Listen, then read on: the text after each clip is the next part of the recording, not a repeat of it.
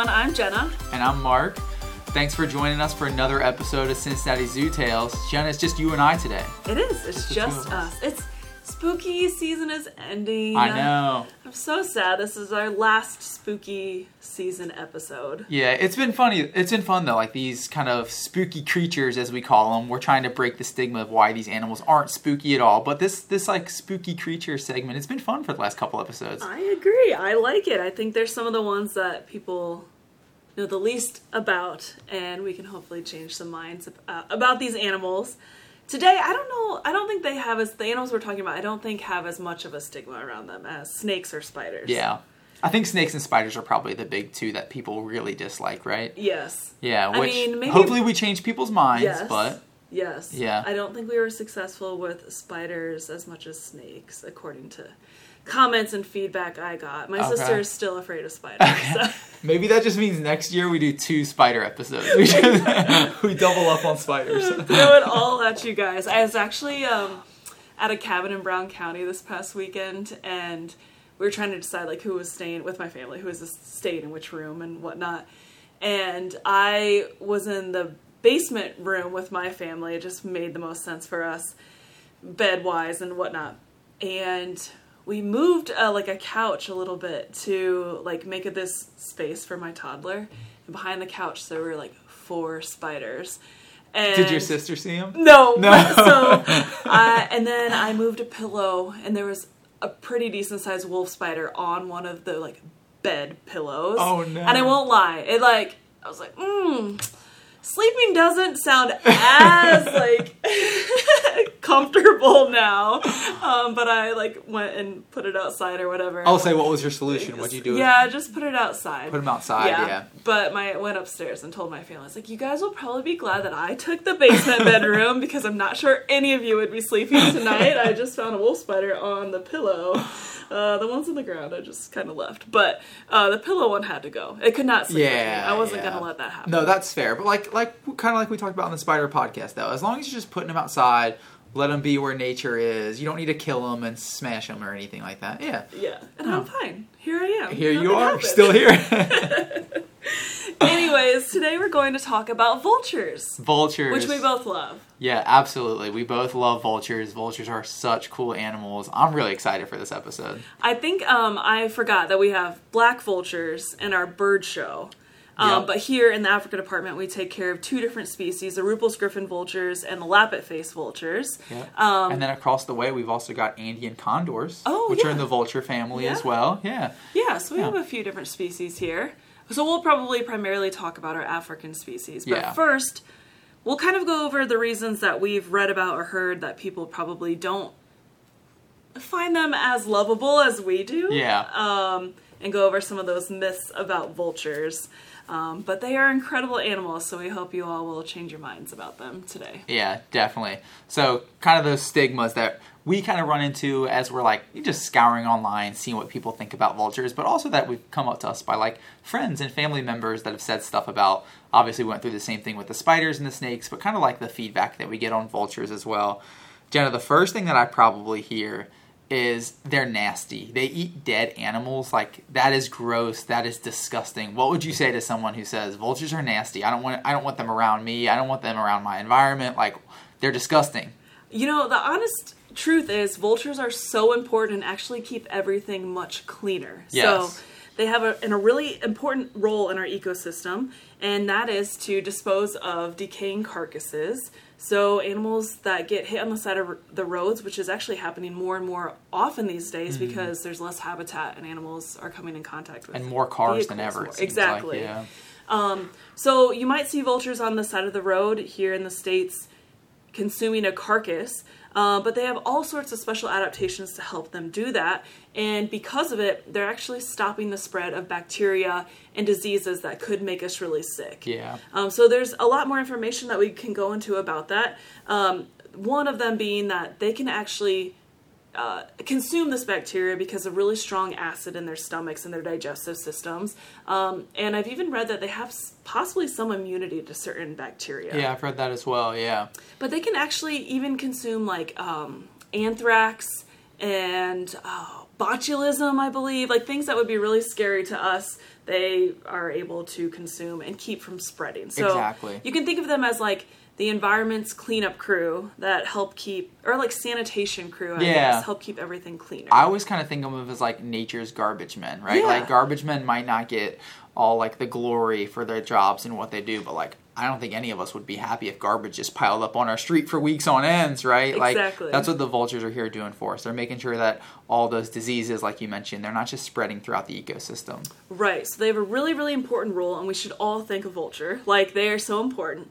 And uh, another reason that they kind of, like, are cleaner than I think people realize is most of them have, like, very few feathers on their heads. So mm. they're bald, um, you know, and a lot of the things that... or a lot of reasons that's helpful is it can actually, any like meat or guts or different parts of the animal that they're eating that are on top of their heads can dry out in the sun and also not collect bacteria and tons of little feathers. Yeah. Um, and kind of, it just keeps them cleaner that way. But I think that's one of the reasons they also look a little bit less cute, yeah, for lack of a better word. That was one that I got too, is like not just the fact that they're nasty because they eat dead things, but also just they're ugly. Like, people don't think they're visually appealing, which, like, personally, I vehemently disagree with yes! that. I think I think they're really gorgeous birds, and I love the coloration of the bald heads, but the bald head does kind of give people, like, a, a weird look, maybe, if you haven't seen one up close before. But like you said, like, it's making sure that any fluid or blood as they eat a carcass, it's not accumulating on their skin and just kind of drying out there. Yeah, right. It like it makes cleanup for themselves easier. Mm-hmm. They can't like, you know, wipe themselves down with the washcloth afterwards. Yeah. So yeah. um but I think if people follow along on the Instagram story and um hopefully Facebook, you'll see like some close-up videos and pictures of our vultures. And of course, now the ones that Mark and I take care of are African species, um so they're not the ones you're likely going to see, or you're not going to see them around here unless yeah. you're at a zoo. But, um, so they look different, and they have bigger heads and, um, you know, different features, features, yeah. yes.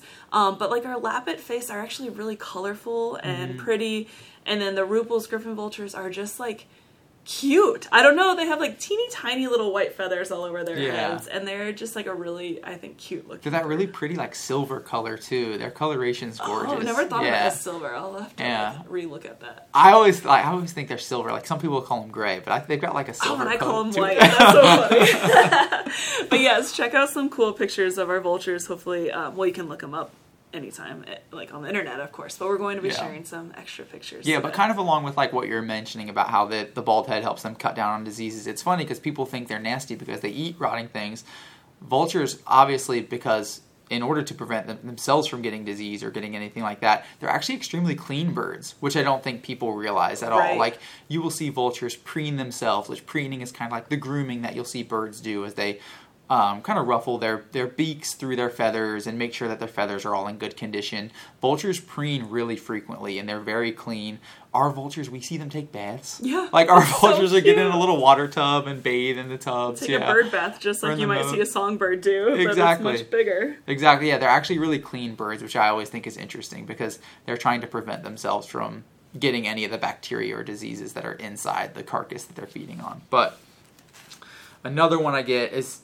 is, well, we just read this one. I'd actually never heard this one before. But we just read a big article about how people think that vultures are bad luck. Which, I mean, I don't know where that came from. I don't know where that came from, and I think that's kind of perception. I think they're good luck. And I think, and I think different cultures see them as different things. Some as, like, yeah. rebirth and, like, I think... I shouldn't even speak to it, but I think Egyptian cultures love vultures, right? Or maybe yeah, yeah. There, there's a vulture god in the Egyptian culture. I, I'm not super well versed in yeah, it, so I don't want to talk too much about it. But. but I think there, but there are some where it's like bad luck, and they are like an omen, and mm. I think maybe they're associated with death. Okay, which would make sense. Which would make sense, but they're associated, to me at least, they're associated with death, as, like we talked about, in like a recycling kind of way, right. like the circle of life, not necessarily like doom and gloom. Like, right. It's not like the vulture is actually going to be killing the animal. The vulture is just there to recycle its carcass, right? You right. Know? But, yes. I mean, yeah. I can get how you'd think that's gross for you to do. But again, we should just thank the vultures. Yeah. We don't have to do it because of the vultures. Exactly. And then kind of along those lines, one of the things that we've read was people think that when they're circling overhead, they're kind of looking for prey. They might take a pet. They might take a baby or a small child or something like that, which vultures are obviously scavengers, right? Like, do you think you would be worried about your dog being in the yard? I would definitely not be worried no. about my dog, especially here in the United States. Like, turkey vultures and black vultures have, like, weaker talons, and they're duller, and their beaks are smaller. Like, mm-hmm. you could easily scare off or defend yourself against a vulture, for sure. Now, do they have strong beaks, and, and can they sometimes break bones, depending on the type of vulture, that sort of thing? Definitely. Um, but they are not hunters. Yeah. Um, you know, we will talk about it a little bit later, but the lappet-faced vultures might be the only exception. Um, most vultures are only going to eat carrion. Yeah. Um, but I would not be worried about a vulture taking yeah. my baby or my pets. They're scavengers. They're not, if your dog's out running around, they're not going to go after your dog or your kid who's out playing in the yard or anything, you know. Like, when they're circling overhead, they're not looking for something to catch and eat. They're looking for a a dead carcass, some roadkill. That's what they're looking for. They're not looking for your dog in the backyard. Yeah. Exactly. And also, sometimes when they're circling, they're just catching thermal waves and yeah. like soaring. So vultures can fly for really long times.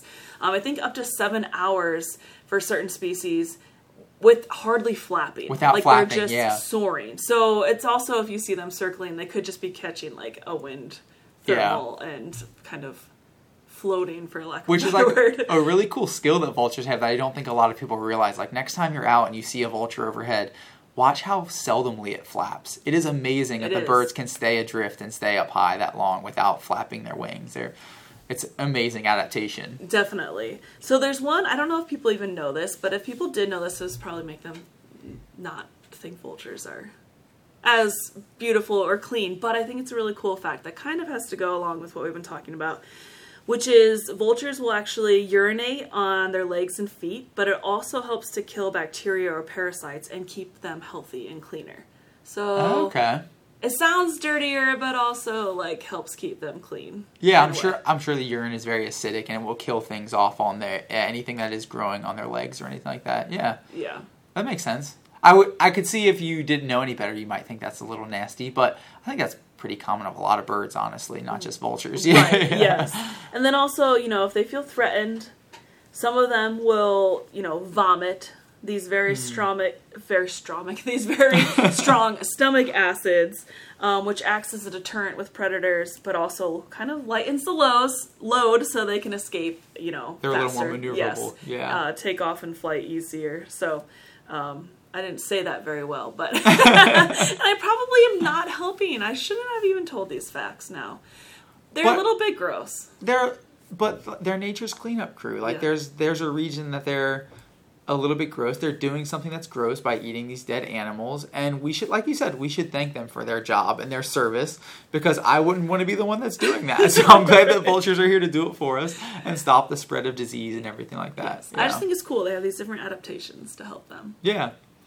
So we mentioned um, that there are, well, there's twenty-three different vulture species in total. But here at the zoo, there are a handful. We have two of them here in the Africa department. Mm-hmm. Um, we mentioned the lappet-faced vultures and the Rüppell's griffon vultures.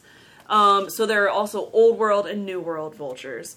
Um, both the Rüppell's griffon vulture and lappet-face are Old World vultures uh, found in Africa. And that terminology kind of comes from where they're found in the world, right? Like yes. The Old World are going to be found in Africa and Asia, whereas the New World vultures are going to be in North and South America. Yeah, and uh, there's so many different kinds that we can't talk about all of them. And we were focusing on the ones that we actually care for. But I did want to say that I think turkey vultures are the only vultures that are actually using a sense of smell to yes. find their prey. As far as I know, yeah. I think it's just carrion. turkey vultures, yeah. Um, so typically vultures are going to use really, really keen eyesight to find something dead on the side of the road or over the savanna, um, on the savanna while they're flying over it, um, that sort of thing. But the turkey vultures here in the United States can use a sense of smell. Which is really unique, and that, that's a really cool adaptation that they have. Yeah. Yes, definitely. Um, but I guess we'll start talking about our Rüppell's griffon vultures first. Um, unfortunately, Rüppell's griffon vultures are critically endangered. Mm-hmm. Uh, we have two of them here. Bubba, who is my favorite, uh, my favorite bird out in the African Savanna. Bubba's your boy, yeah. Yes. Bubba's your boy. uh, he is ten years old and he is sixteen and a half pounds, which is pretty average.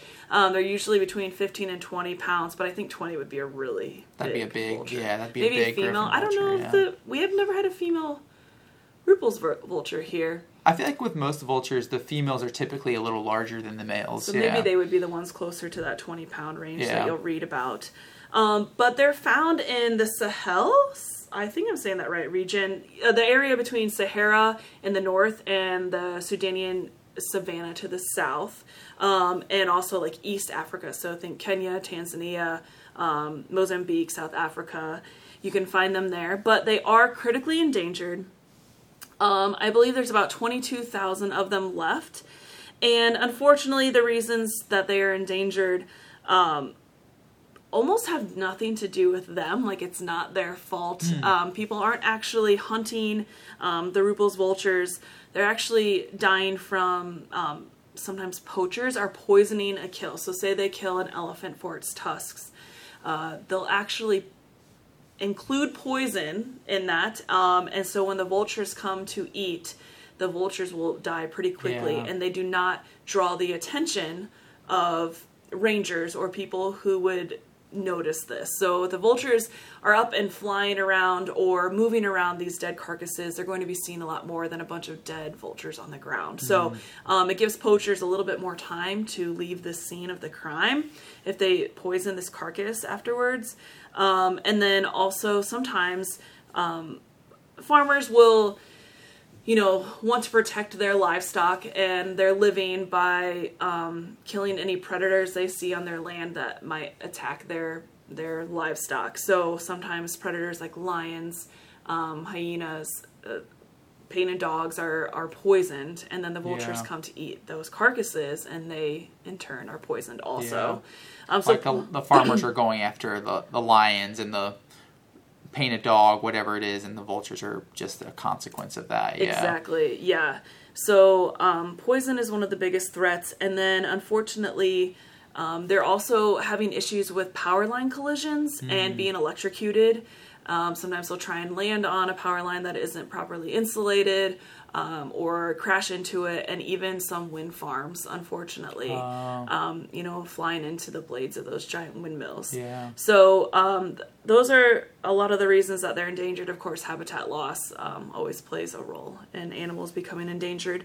Um, but they can live about forty to fifty years, and um they typically have about an eight-foot wingspan, so it's much larger than you would think they would have. Yeah. Like, I wonder what my arm span is. Um, Probably about, I feel like it's usually about your height, right? It's supposed to be oh, about your height. Okay.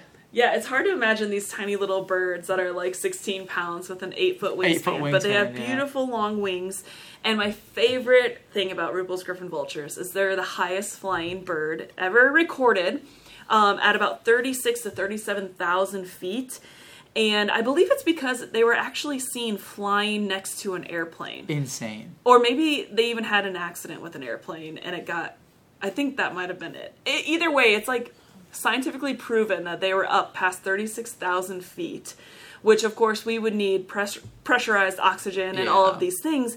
Um, but what I've read is that they actually, um, like, have a unique hemoglobin in their blood, so it's an altered protein um, that allows them to fly efficiently despite the lower pr- air pressure and oh, lack of or less oxygen. Um, so they have like a really special adaptation in their blood and some protein that allows them to fly so high. That is incredible. Just yes. imagine when you're at soaring altitude in a plane next time you're on a plane and think that a Rüppell's griffon vulture could be flying that high next to you if you were right. in the right space. Yeah. Yes. That is and wild. Of course they are mostly soaring, so they're not flapping yeah. a ton, but I also read that they can soar about seven hours, or sometimes they'll fly around for seven hours a day just in search of food. And the ones that don't, the younger ones that don't have a nest yet or aren't like having babies will fly longer because they don't really, they aren't like tied back to something.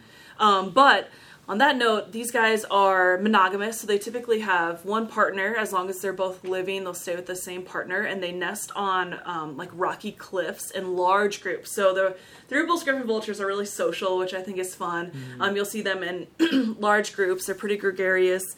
Um, you know, we brought, I mentioned Bubba. Did I mention Nino yet? Not yet. No, I didn't. We'll get got, to him. We'll I get got caught up. Um, but Nino is our twenty-six-year-old male, and he's fifteen and a half pounds. Um, but we brought him in to be a friend for Bubba, and these two are adorable. They love to build nests. And They're they, two peas in a pod, man. You can tell that they like, it's it's nice having a friend for Bubba.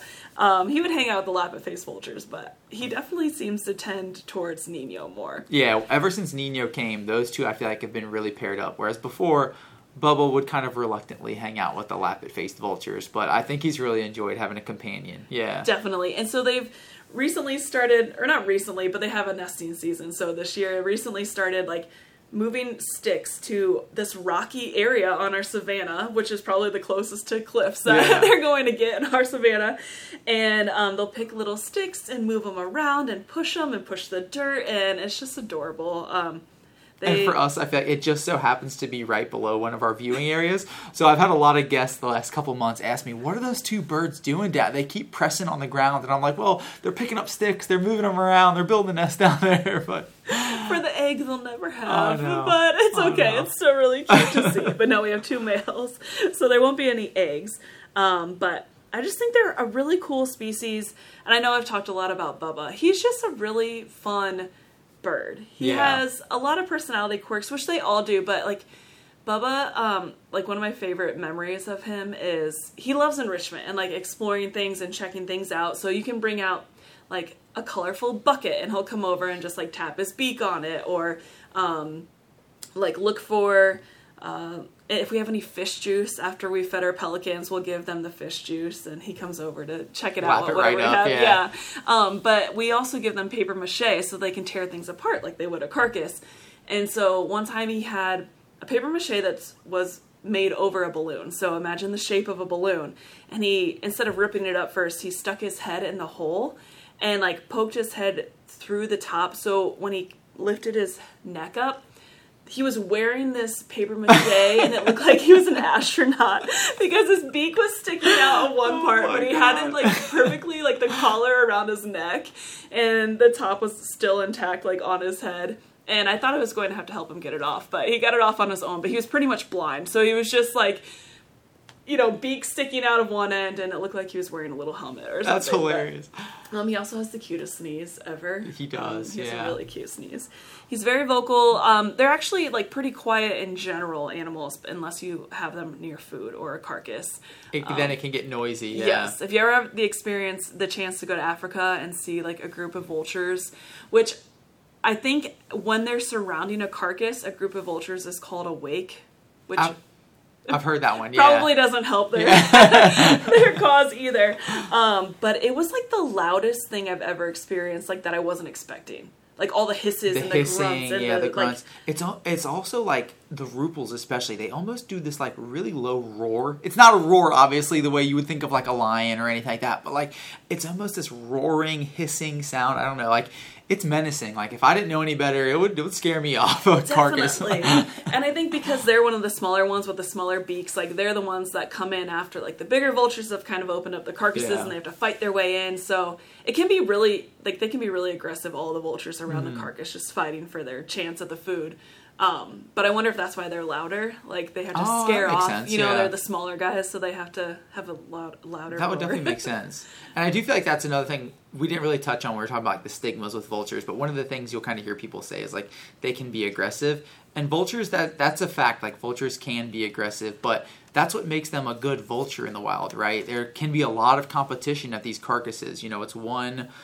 Uh, dead wildebeest, zebra, whatever it may be on the savannah, and there's a lot of competition from, it could be a hundred birds competing over this one carcass, so they do have to be kind of aggressive and earn their place and get in on the carcass before it's gone. Right, yeah. And that's just amongst themselves out of yeah, feeding. It's not exactly, like they're aggressive yeah. in the sense that they like want to go after something that walks by them or, yeah. you know, is flying under. Or they're not going they're after humans over. Or anything like right. that. Yeah, they're just going after each other because they want the food over each other, right. Yeah. And they never actually even hurt each other. They're just like siblings squabbling. Yeah, siblings. yeah. yeah. No, um, I love that you brought that up about Bubba with his enrichment, though, because I always felt like with Bubba, he's just such an intelligent, smart bird that we need to try and come up with all the ways we can to occupy him. Because yes. I feel like when he gets bored, he starts to get into some trouble. Oh, yes, he'll find That's when something. He picks at a, a drinker, or a, he's found, like, out in the savanna habitat, he's found, like, the irrigation lines underneath the ground that he's, like, been able to dig up under the mulch. And I'm like, if he's bored out there, he's going to get into some yep. trouble. So we need to keep some ways to occupy him. Yes, definitely. In the winter, it's fun. We hang, like... Um, you know, goat fur skins for him to reach up and, and like pull down and tear apart. Yeah. And they love paper braids. So we have yes. volunteers helping us out a lot doing paper braids. Um, just like three strips of butcher paper, and we braid it together tightly, um, hiding their food in like boxes, that sort of thing. But oddly enough, they're kind of scared of more than you would think. Yeah. Uh, so. Our our birds here are spoiled as can be. They've never had to actually feed from a carcass in their life. They're they're fed, they're fed very well. So the first couple times we tried to do a carcass feeding with them, they were actually scared of the carcass, which was like the most so, mind-blowing thing to me ever. I was so like, silly. Your instinct should kick in, right? But...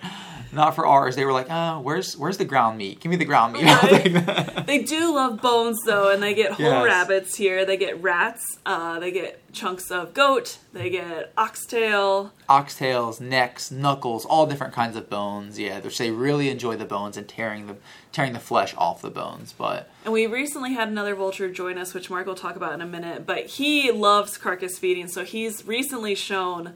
Bubba, Nino, yes. and Ishtar the way, and they did successfully eat a carcass, which is really fun we to watch. We gave them like yeah. half of a goat, um, and it was so cool. We're like, "Yay, you're real vultures now," which we've offered to them several times before, and they just were like, "I don't know what that is. Please prepare my meal for yeah, me." Yeah, exactly, exactly. They're finally initiated. Do you feel like there's a specific food item or enrichment item that's Bubba and Nino's favorite? Oh gosh, anything in particular that sticks out in your mind? Um, well, I feel like Bubba really does like the buckets and fish juice, of yeah, course. Yeah, he loves those. Um, coming over. I'm trying to think. I haven't done anything, like, super novel or new for me, at least recently. What do you think? I feel like as far as food item goes for the two Rüppell's vultures, I feel like they both love the rats. Okay, yeah. Yeah, they really enjoy those rats. They will guard those for sure and gobble them right up. Yeah. Which is... I've seen them swallow them whole sometimes, too, which is incredible. Especially, yeah. I think Crash does that sometimes. Yeah. Uh, or the most often. But because of, we mentioned their, like, really strong stomach acid, any of the bones or things that they actually can't uh, break up or the extra fur that they're consuming, um, they will spit up in pellets, like mm. an owl, for example, you might be familiar with. Um, so while they do have really strong stomach acids, there are some things they can't digest, but... they're really tough in the sense that then they just, like, make it into a pellet and spit it out. Yeah, they'll just regurgitate the pellet and they're good to go. Yeah, yes. The fur, like you said, there's a lot of fur and bone bits in there. But, yeah, yeah. But they can swallow a rat hole. Yeah, it's impressive to see, honestly. But, yeah, no, they're so fun to, to um, enrich and do things with. And they're pretty good with training, um, which can be tough because vultures... like eat, like we just mentioned, they'll swallow something whole. They eat really fast, so it can be hard to like reward them because yeah. you only have so much food to give them. Um, but these guys, they're just really cool birds. Mm-hmm. I don't know. They're one of my favorites. They're a lot of fun. I love them. Yeah. But then we do have our two lappet-faced vultures as well. So our lappet-faced vultures, they're going to be the larger vultures you see out on the savanna. They're like a dark brown, almost blackish in color. And they've got those large pink bald heads that we were kind of mentioning earlier. Like the Rüppell's vultures, they've kind of got those little bitty white hairs, almost like a grayish head. But the lappet-faced vultures, they're going to have those large, bald, red heads, which... I know people say they're ugly, but I completely disagree. I think it's really pretty, like especially when you can see them close up and you can really get a good look at their coloration. They're stunning. Yes, definitely. They're, I mean, their head's like, it's a, sometimes even has like a, a blue color and like, I don't know, they're just really pretty. Yeah, you might kinda, not be able to see it from far away. Yeah, but. I think it, it changes, depends on like the time of year, the season, breeding season, non-breeding season, that kind of stuff. And then like, I noticed it changes in color with the heat as well. They use it as a way to kind of like disperse heat because they've yes. got a lot of blood vessels and everything flowing through there. So it gets a little bit darker red during the summertime when we have a hot day and they're kind of getting rid of some of that heat. But um, the lappet-faced vultures, so they're going to be found throughout a huge stretch of Africa, all the way from uh, the Sahara down to South Africa, to the tip of South Africa, basically. They've got a large range in the wild, and they're going to inhabit any areas that basically are, aren't forested. So they just need an open savanna, like lightly forested area, just so that they're able to, like you had mentioned earlier, like the turkey vultures will scavenge based off scent. Well, these guys, almost the old world vultures, they're going to scavenge based off sight. So they just need to be able to see the land and get a lay of the land to find a carcass. Um, so as long as it's not too densely forested, they're going to be inhabiting that space. Um, they are considered endangered. So we were just, just looking it up a little while ago, and their numbers are somewhere around eight thousand to nine thousand in the wild, which it's pretty discouraging. That's not many birds out there at all. And they face um, a lot of the same issues, but some different issues as well as the Rüppell's vultures. A lot of human-wildlife conflict that you had mentioned, you know, poisoning of carcasses, electrical lines, um, birds eating roadkill on the side of the road, and then the vultures get hit by a car because they're feeding on roadkill, all that kind of stuff, unfortunately. Um, but they're also facing a lot of stuff, um, issues with their nesting habitats. So they're they're tree nesters. They need these nice large acacia trees to nest, and as they suffer habitat loss, there's fewer and fewer spaces for them to nest.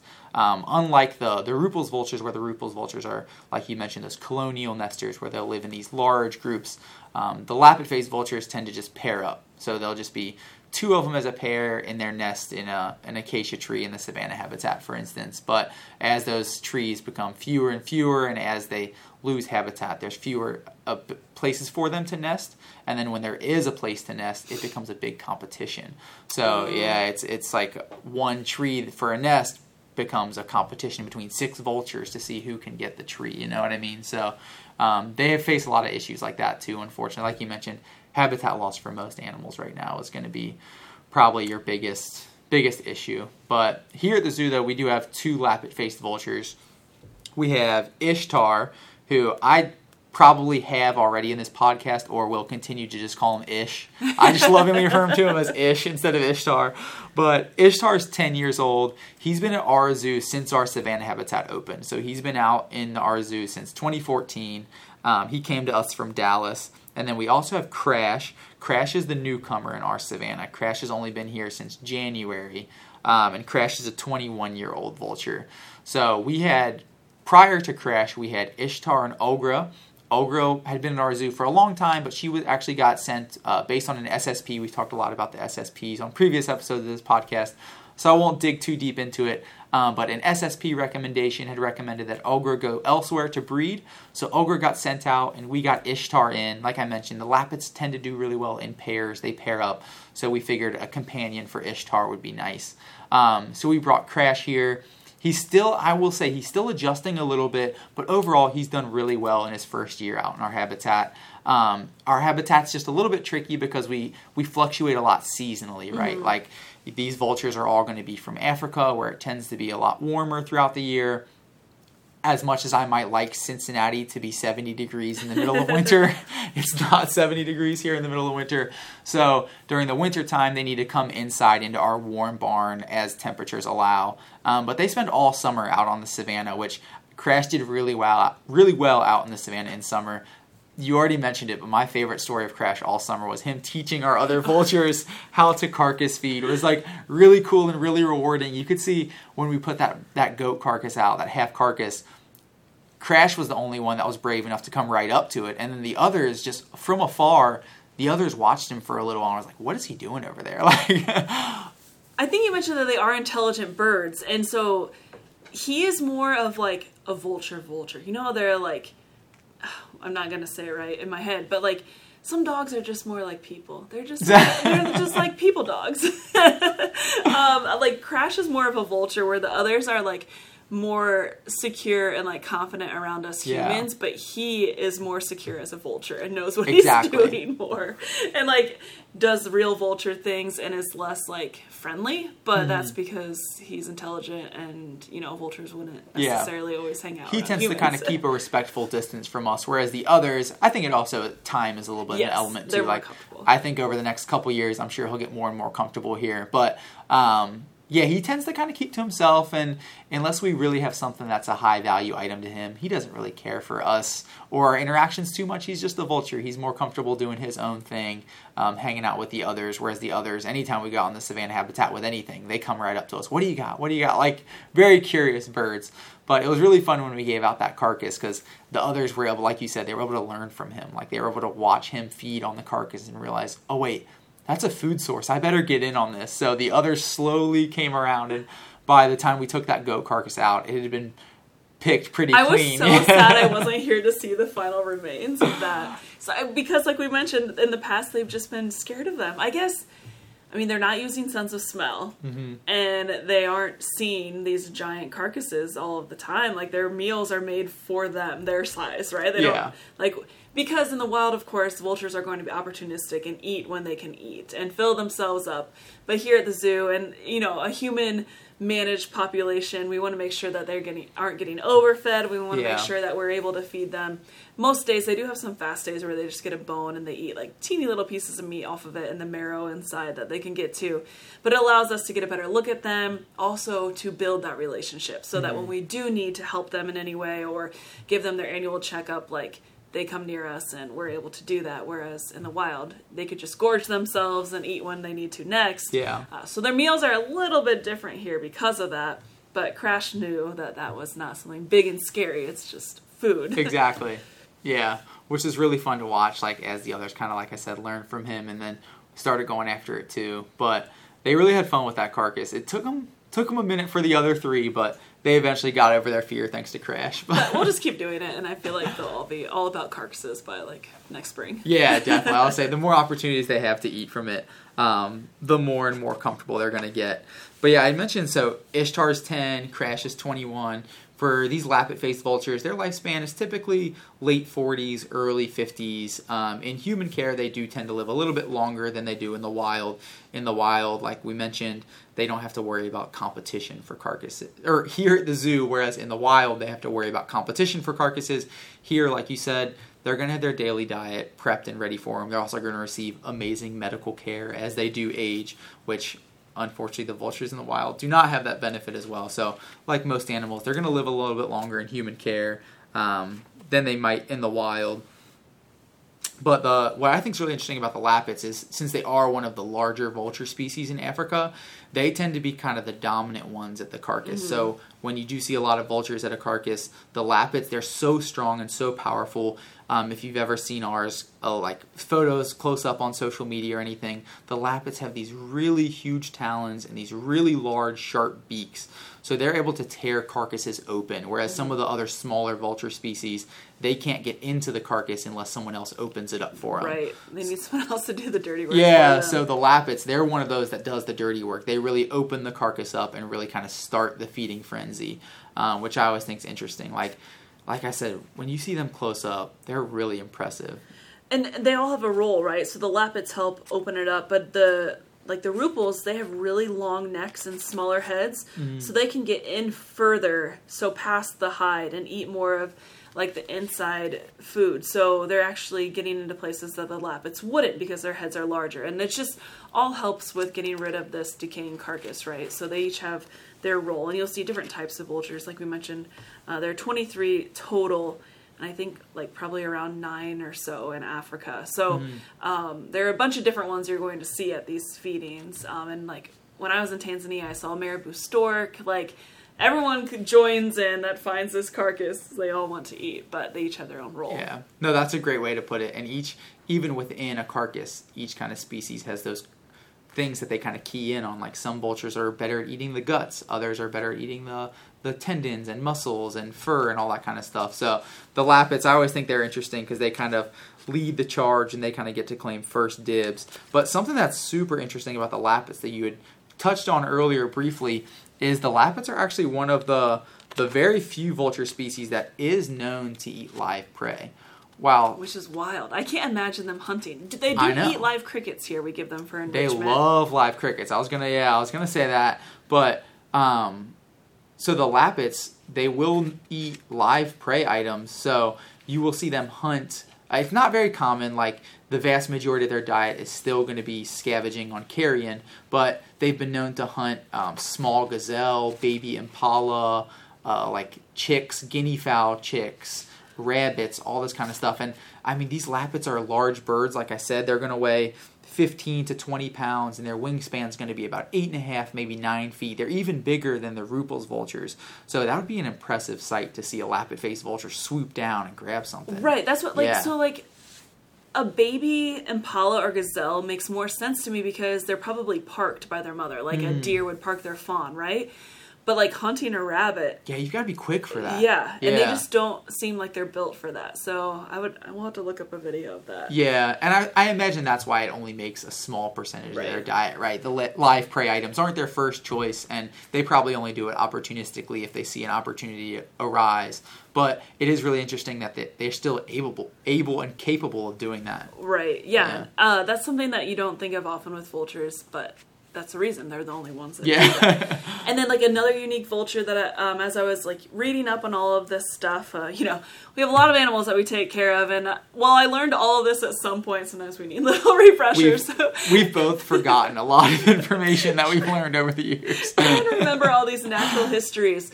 But I do you know about the Egyptian vulture? What's really cool about them? I know they're, I know what they look like. I know their coloration is very unique. They're really pretty birds, but but...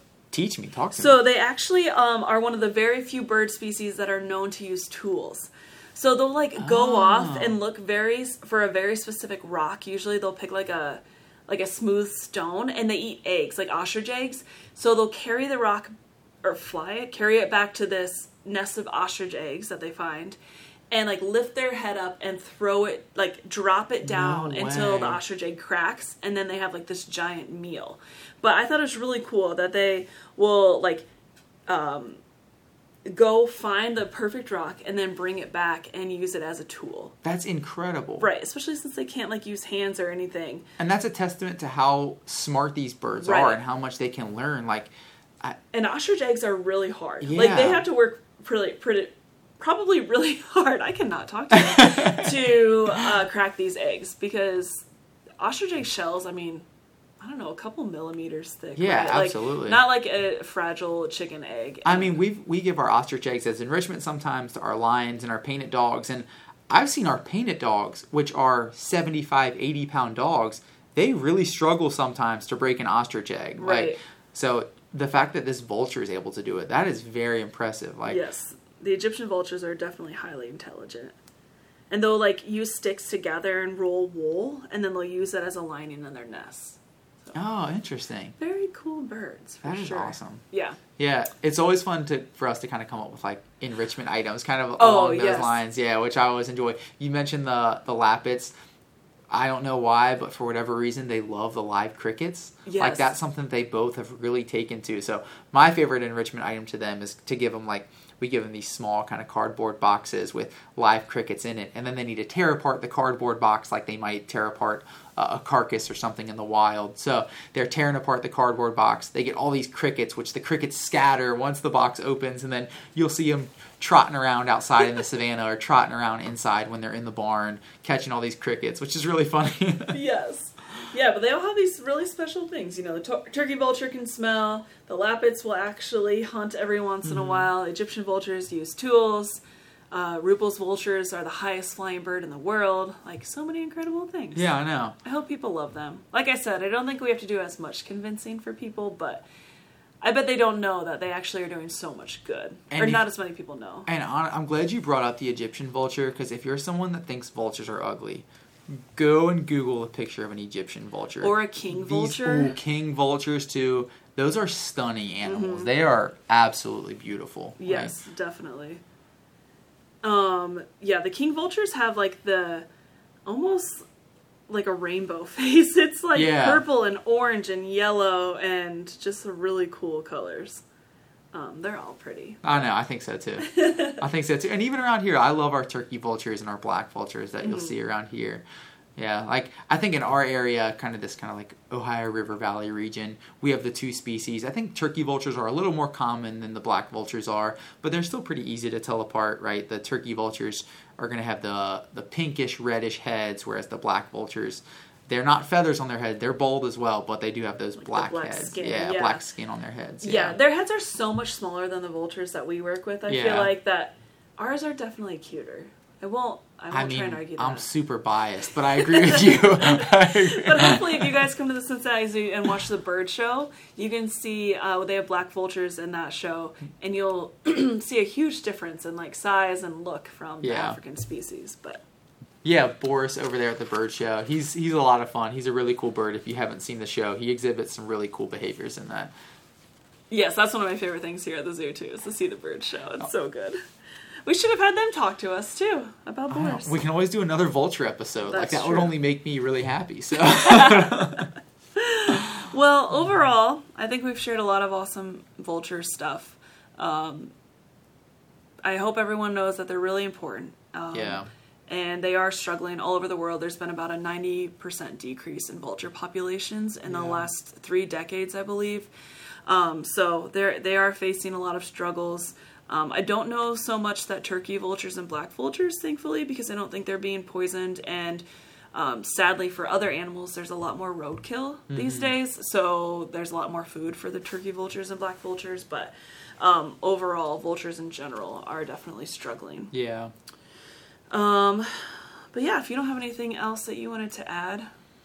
I got nothing for vultures. I love our vultures. I hope people can come and see them here and get a good look at our vultures. Like I mentioned, uh, this episode's going to come out in late October, early November. So at that point, probably our vultures are going to be inside. We do face the Cincinnati weather during the winter season. So our vultures come into our nice warm barn because they're an African species. So they won't be visible to the public throughout the winter time, but come spring, they'll get back out on our savanna habitat and you'll be able to come and check them out, check out the bird show, um, and kind of see what different vulture species we have here. But they're all really unique like we talked about. They've all got really special adaptations and they're really pretty for sure.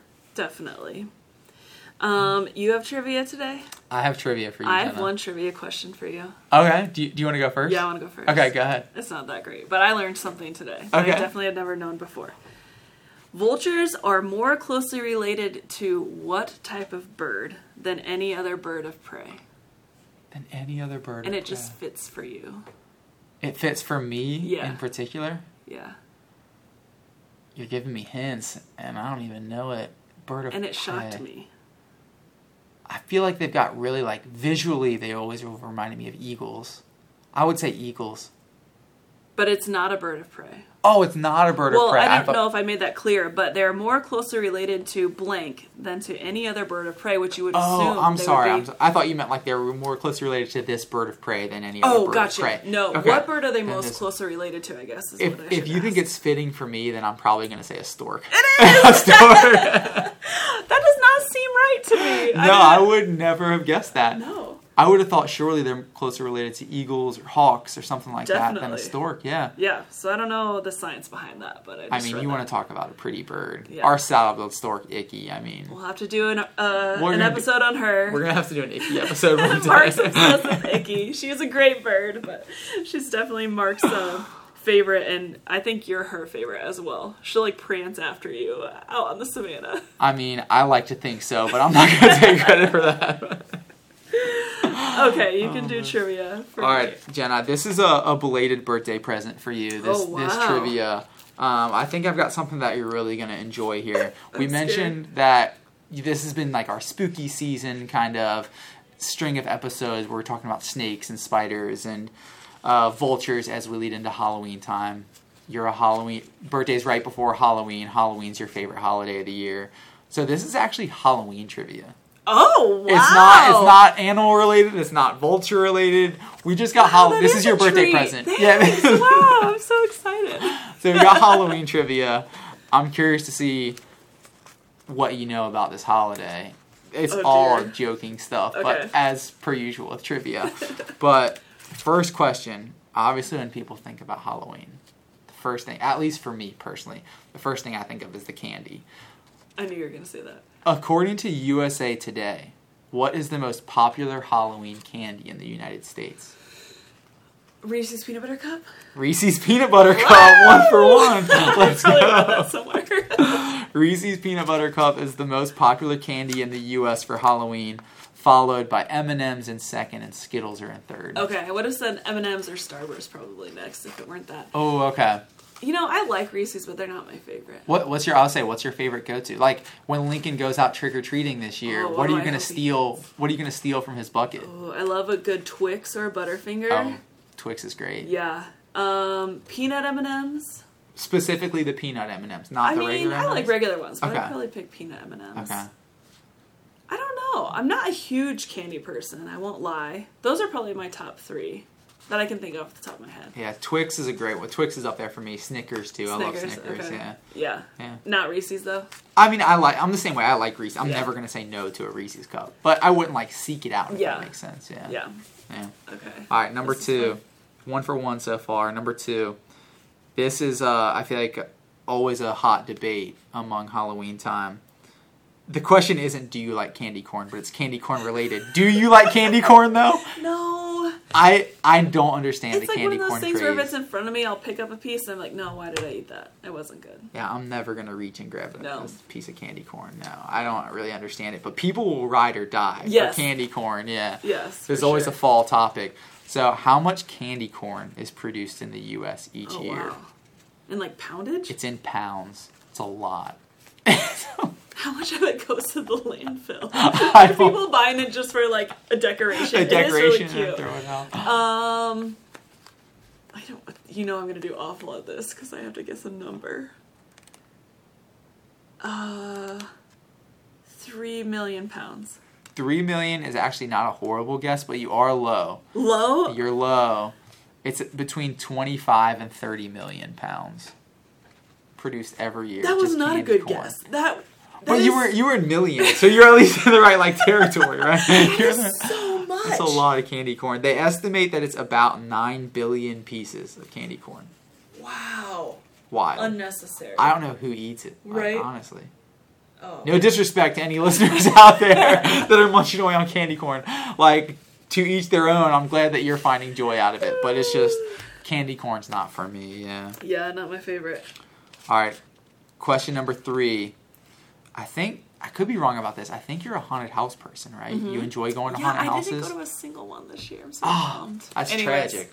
But yes, I do love them. That's tragic. You are a haunted house person, though, but so where is the world's longest haunted house?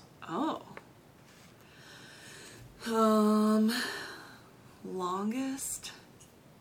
World's longest haunted house. I'll give you a hint. It's in the U S Is it New Orleans? Not New Orleans. New Orleans isn't a bad guess, though, because yeah, that's a spooky pretty, ta- yeah. that's a spooky town, right? Like, yeah. I feel like New Orleans for Halloween time has to be a lot of fun. But it's actually right here in Ohio. Oh, no way. Which I would not have guessed, yeah.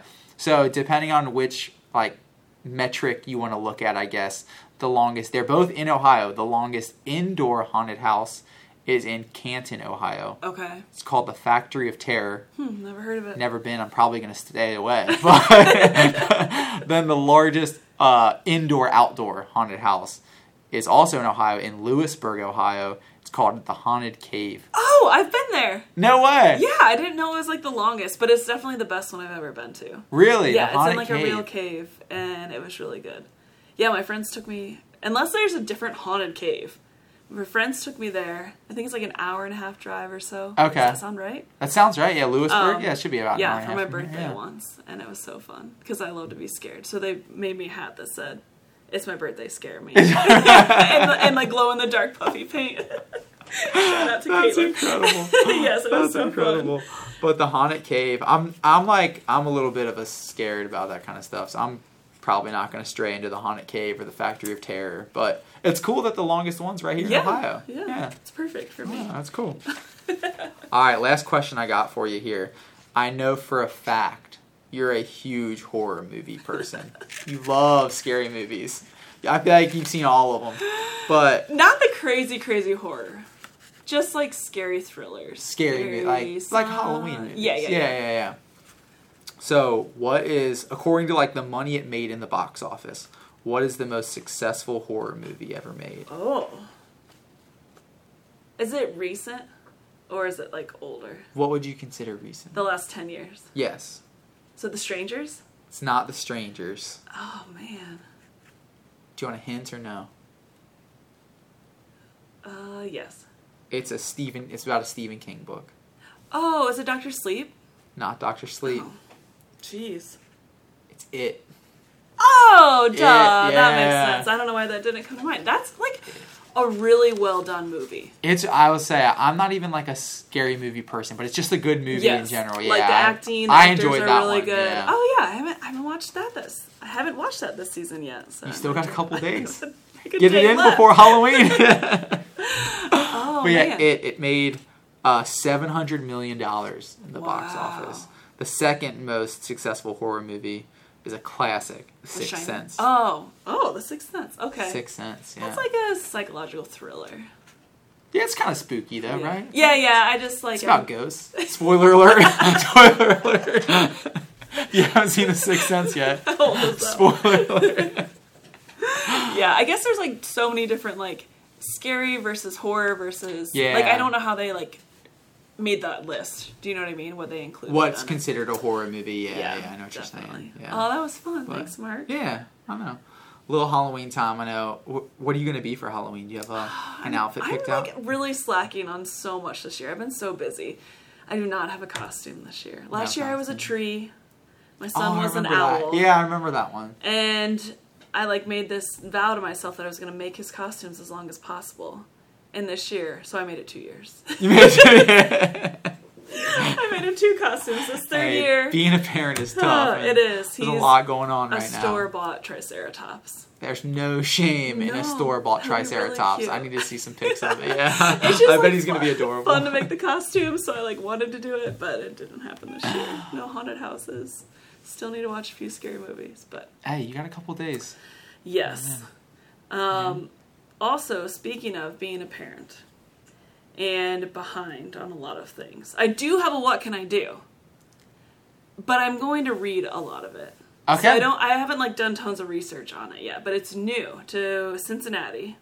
Okay, teach me. What can I? What can I do? What can I do to be a better steward of the earth, a better citizen? Talk to me. Okay, so this is mostly for people who are in our more Cincinnati area, okay. um, Ohio, Indiana, and Kentucky. There are specific counties. If you're in Butler County, Clermont County, Hamilton, or Warren County in Ohio, Dearborn County in Indiana, or Boone, Kenton, or Campbell County in Kentucky. This one's for you. I'm glad they included the Kentucky folks in that, because you know, you know I'm a Kentucky guy.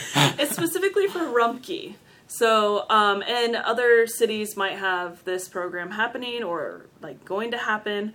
Um, but starting in November, Rumpke customers will be able to recycle hard-to-recycle items like Full-Made cartons, packing peanuts, and plastic grocery bags, and a new orange specifically orange hefty, and it's called Renew bags.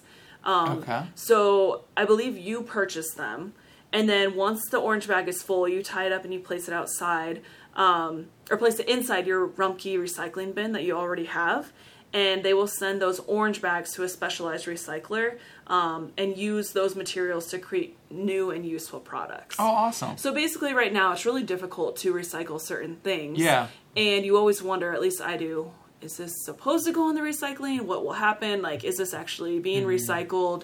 Um, even no matter how much research I do, I still question it. I'm like, what can I recycle this number five again? Um, but this new program will specifically be working towards, like, recycling, making it easier for people to recycle these hard to recycle things. Because in the past, you'd have to go to, like, a special um, recycling center mm-hmm. or, like, Kroger or Meijer, some places will recycle like the plastic bags, that sort of thing. Um, but Kroger stores will start selling orange Hefty Renew bags in November. Um, they the exact start selling date um, will vary by location, and um, they'll also be available online at Kroger dot com. And they will come in boxes of twenty and cost between ten and twelve dollars. And you can also have businesses order commercial sized bags from Rumpke. And so things that can go in these orange bags, like in the past, chip bags have not been recyclable. Yeah. Now they are. So chip bags, dry mix bags for cereal, cake mix, um, that sort of thing. Candy wrappers, which will be perfect after Halloween. Perfect if you guys time, want to start yeah. saving them until these orange bags come out in just a different bag you could. Granola wrappers, um, like the salad and cheese bags, you know, like shredded cheese. Oh, yeah. um, so many or like things. Like the pre-made are... salads, those kind of stuff. Exactly. Yeah, yeah. I throw all of that away yeah. currently. Um, and then, like, food storage bags, I, I believe they mean, like, Ziploc, Um, and then like the plastic wraps that come on like paper towel rolls. Okay. And um, so yeah, there are plenty of things that can't go in there. Um, and and you have to be careful, like batteries or food and liquid from coffee grounds, that sort of thing. Cans and glass, but you would hopefully be putting those in your regular, regular recycling. Recycle, yeah. um, no, that's incredible, though. Yeah. I'm glad you brought this one up because I, A, I had no idea about this, and B, I always want to try and find some way to recycle those like single-use plastics, right? Those exactly. single-use plastics are some of the things that are most harmful in the environment and that you see kind of accumulate in different spots in the environment. A lot, a lot of times they end up in the ocean, all over. So, like, the fact that we're able to find a place to recycle those in the tri-state area, that's amazing. And we don't like, have to go anywhere. Yeah. You just have to buy the special bags, which is truly like a huge difference. For yeah. someone who really cares, I still don't do the recycling mm-hmm. that I could because it's so much extra time and effort, and I just don't have time to do that. But now I can buy these bags and set them in my recycling can like I normally would, and it's like no extra. Um, but essentially, they are the he- it's called the Hefty Renew program, and it is available to one million households in the United States. And already has helped divert over twenty-five hundred tons of hard-to-recycle plastics from landfills. Um, so yeah, everyone in the area, or just in general, it sounds like it's already taking place in other parts of the country. Um, check out Rumpke's website or Kroger to order your bags. You can visit hefty renew dot com to learn more about them. Uh, but yeah, like I said, I'm reading you guys a lot of this because I don't actually know it and I haven't started it yet. But I saw it and I was like, this is the perfect, what can I do? That is perfect, so, yeah. Um, I'm really excited about making recycling easier, less landfill stuff. So. Yeah, that's amazing, yeah. That's yeah. all I've got for you. If you're in the tri-state, definitely check that out. I'm going to get in on that. I'm glad you mentioned this. I had no idea and I'm definitely going to get in on that. Yes, me too. Love to be a part of that, for sure. Awesome. Yay. And we should say, not necessarily like a... Uh, what can I do? But something that I did want to touch on earlier in the vultures, totally complete, completely missed it and forgot to mention it. But something that our zoo does for vultures, which is amazing, is support VulPro. Oh, yes. Which, yes, a lot of uh, the funds we make from our hippo tours. Fiona, obviously she's world famous. She's done great things for our zoo, conservation around the world. Um, For our hippo tours, part of the funds go to VulPro, which is a conservation organization specifically dedicated to saving vulture species. So that's something that our zoo contributes a lot of money to, and it's a fantastic organization that does a lot of great work. Yes, you can get a ton of info there, and they are doing a ton of work saving vultures from being elect- when they are electrocuted but alive. Um, sometimes they can amputate their wings and save them, and they work on like a rehabilitation program, so they send them back into the wild, taking orphans, of course, all sorts of things. Um, but yeah, thanks to Fiona the hippos, we make so much money. We give half of it to hippo conservation, of course, but because we don't do vulture tours here, but we're so passionate about vultures in the Africa department, we're like, we could do half of this tour money for vultures. So yeah. the zoo does um, back vulture conservation um, through our behind-the-scenes program, so... Yeah, absolutely, yeah. Like like you said. Or if you can come to a hippo tour and you're helping out vultures. Come to a hippo tour, there you go. But yeah, if you're interested in learning more in- information, VulPro has a fantastic website with a lot of good resources on it, and you can see the incredible work that they do. Yeah, specifically for African species. Yeah. VulPro is. But. Yeah. All right, end of spooky season. End of spooky season. I'm sorry, Jenna. I know that you're, you're about to go into a stage so of depression. Now that it's I didn't over. Get to do all the things, Mark. You're sure to double it next year. Right, definitely. Well, thanks for listening, everyone. We hope you have a fantastic day. Yeah, hopefully you guys enjoyed this session just as much as we did. Until next time, we'll be back soon.